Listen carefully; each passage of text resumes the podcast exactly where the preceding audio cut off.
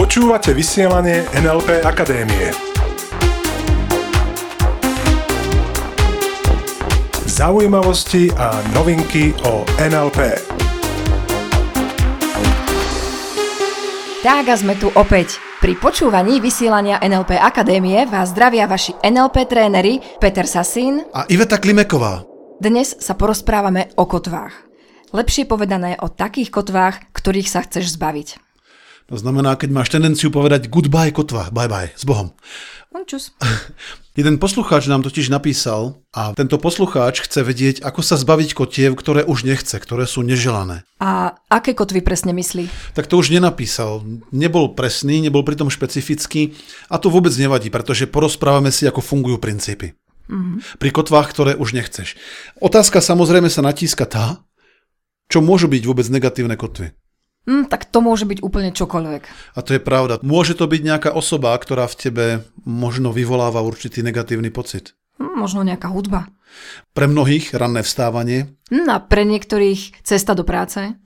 To, ten trigger, ten spúšťač, tá negatívna kotva môže byť čokoľvek. Spomínaš si, keď sme sa bavili o kotvách v minulých dieloch vysielania NLP Akadémie, tak sme hovorili o tom, že niektorí starší ľudia, ktorí zažili druhú svetovú vojnu, pripisujú aj hrmeniu, keď proste buráca hrom negatívny význam, pretože zažili bombardovanie a teraz keď počujú hrom, tak majú takisto negatívny pocit ako vtedy dávno, dávno, dávno.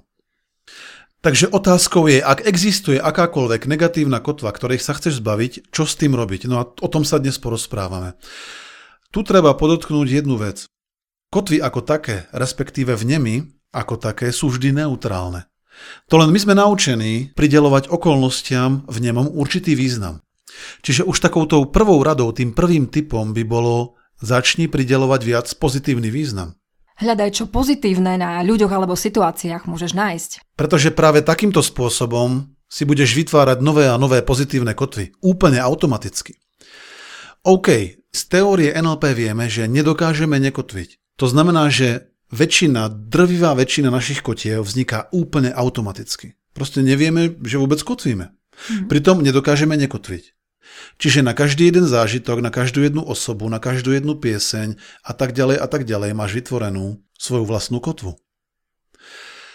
Tí z vás, ktorí máte psa, tak viete, že počas Silvestra väčšina psov na tejto planete zažíva najväčší horor svojho života. Pritom to vôbec nemusí byť. Presne tak, pretože tie psy majú takisto len vytvorenú kotvu na ten hluk tam vonku. Aj keď pravdou je, že existujú len dva vrodené strachy. Jeden z nich je práve strach z hlasných zvukov a to platí pre ľudí, takisto aj pre psy. Len aj tento vrodený strach sa dá prekotviť.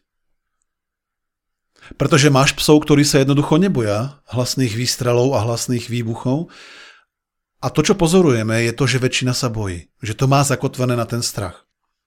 Prečo hovorím o tejto téme?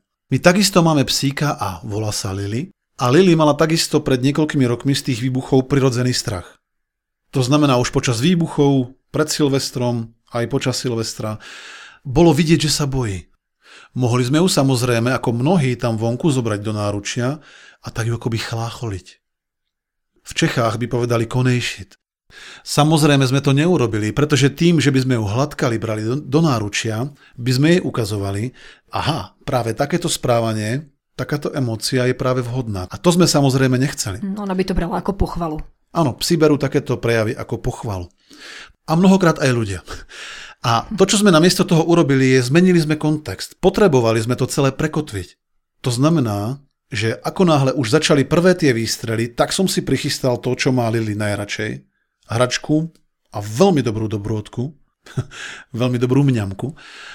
A ako náhle som počul prvé výstrely, tak poďme, hra. Začal som jej dávať dobrodky.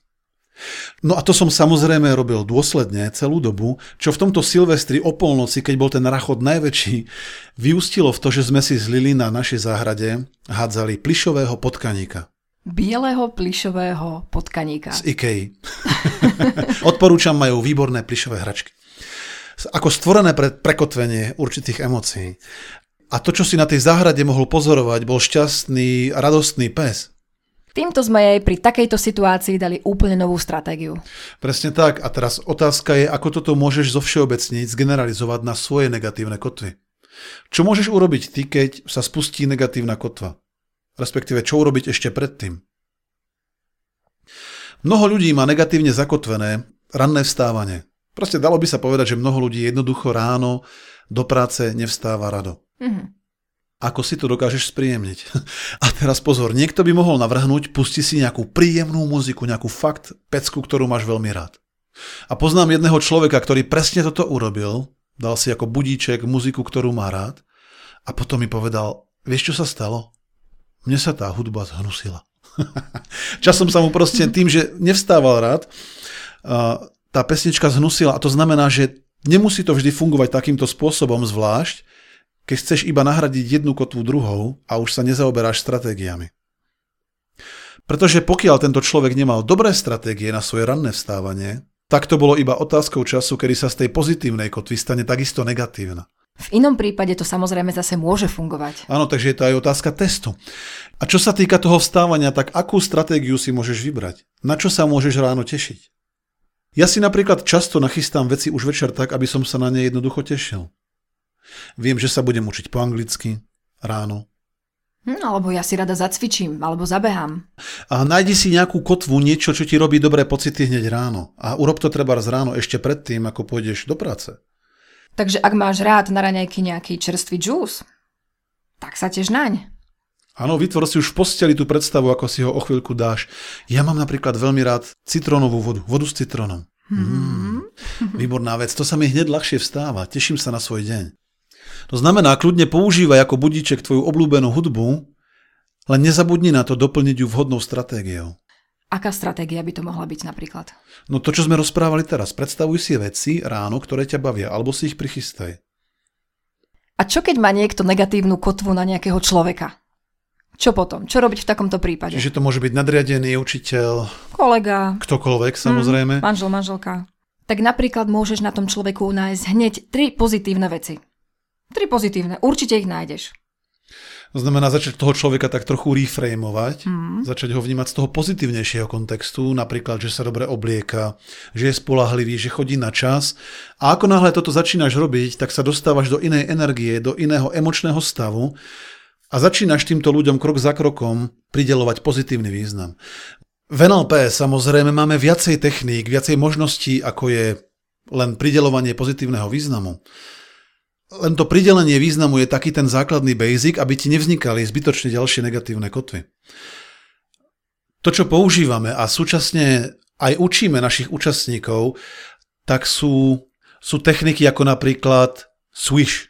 Pokiaľ by sme sa bavili napríklad o návyku, pretože aj návyk, respektíve určité potraviny môžu byť negatívna kotva, zvlášť keď chceš jesť napríklad menej čokolády. Hm, alebo technika collapsing anchor, kolabujúca kotva, tam si predstav tú kolabujúcu kotvu ako niečo pozitívne. To znamená, že tie kotvy akoby zmiešavame, dávame mm-hmm. ich dohromady. Jednu kotvu mažeme druhou a to je veľmi zaujímavá technika. No, alebo kotvy vieme zoslabiť, urobiť z nich neutrálne. Takže to, čo dokážeme pomocou NLP, sú naozaj veľmi sofistikované, veľmi vyspelé techniky.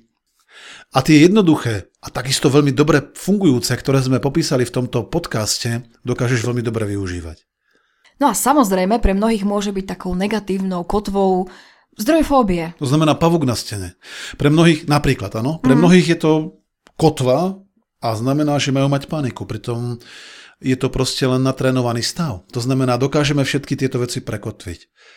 Aký pozitívny význam má ten pavúk na tej stene? Keď sme už pri tom, že dnes o tom hovoríme. Hm? Nemáš v dome žiadne muchy. Presne tak. Niekde som čítal, a to je perfektné, že keby neboli pavúci, tak sa dusíme muchami. Som rád, že pavúci sú. Ja mám pavúky veľmi rada.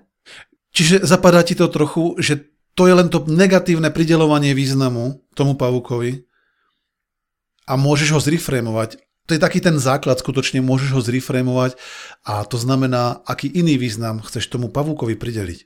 Krok za krokom, postupne. Samozrejme existujú tam vonku aj oveľa závažnejšie, v úvodzovkách závažnejšie témy, veci, kotvy, ktoré ľudia majú. A dobrá správa je, že tieto kotvy vieme jednoducho oslabiť alebo zmeniť. A síce veľmi rýchlo, v tom je NLP úplne geniálne. Takže dnes sme si povedali, ako sa dokážeš zbaviť negatívnych kotiev. Povedali sme si tie základy, ako napríklad začni pridelovať veciam pozitívny význam, aby už nevznikali ďalšie negatívne kotvy. A takisto sme sa bavili o tom, ako si vytvoriť novú stratégiu pre negatívnu, alebo teda aspoň zdanlivo negatívnu kotvu, akou môže byť napríklad ranné vstávanie. Čo urobím to ráno inak? Okrem toho, že si môžeš napríklad pustiť príjemnú hudbu, čo konkrétne urobíš v to ráno inak, aby si sa z neho dokázal viac tešiť? Takže prajeme vám nádherný týždeň plný pozitívnych kotiev. Pretože čím viac pozitívnych kotiev máš, tým jednoduchšie sa zbavuješ tých starých, negatívnych a nepotrebných. Takže ešte raz ďakujeme krásne za pozornosť, majte sa krásne a ostaňte s nami. Ostaňte s nami. Počúvali ste vysielanie NLP Akadémie. Pre viac informácií navštívte www.nlpakademia.sk.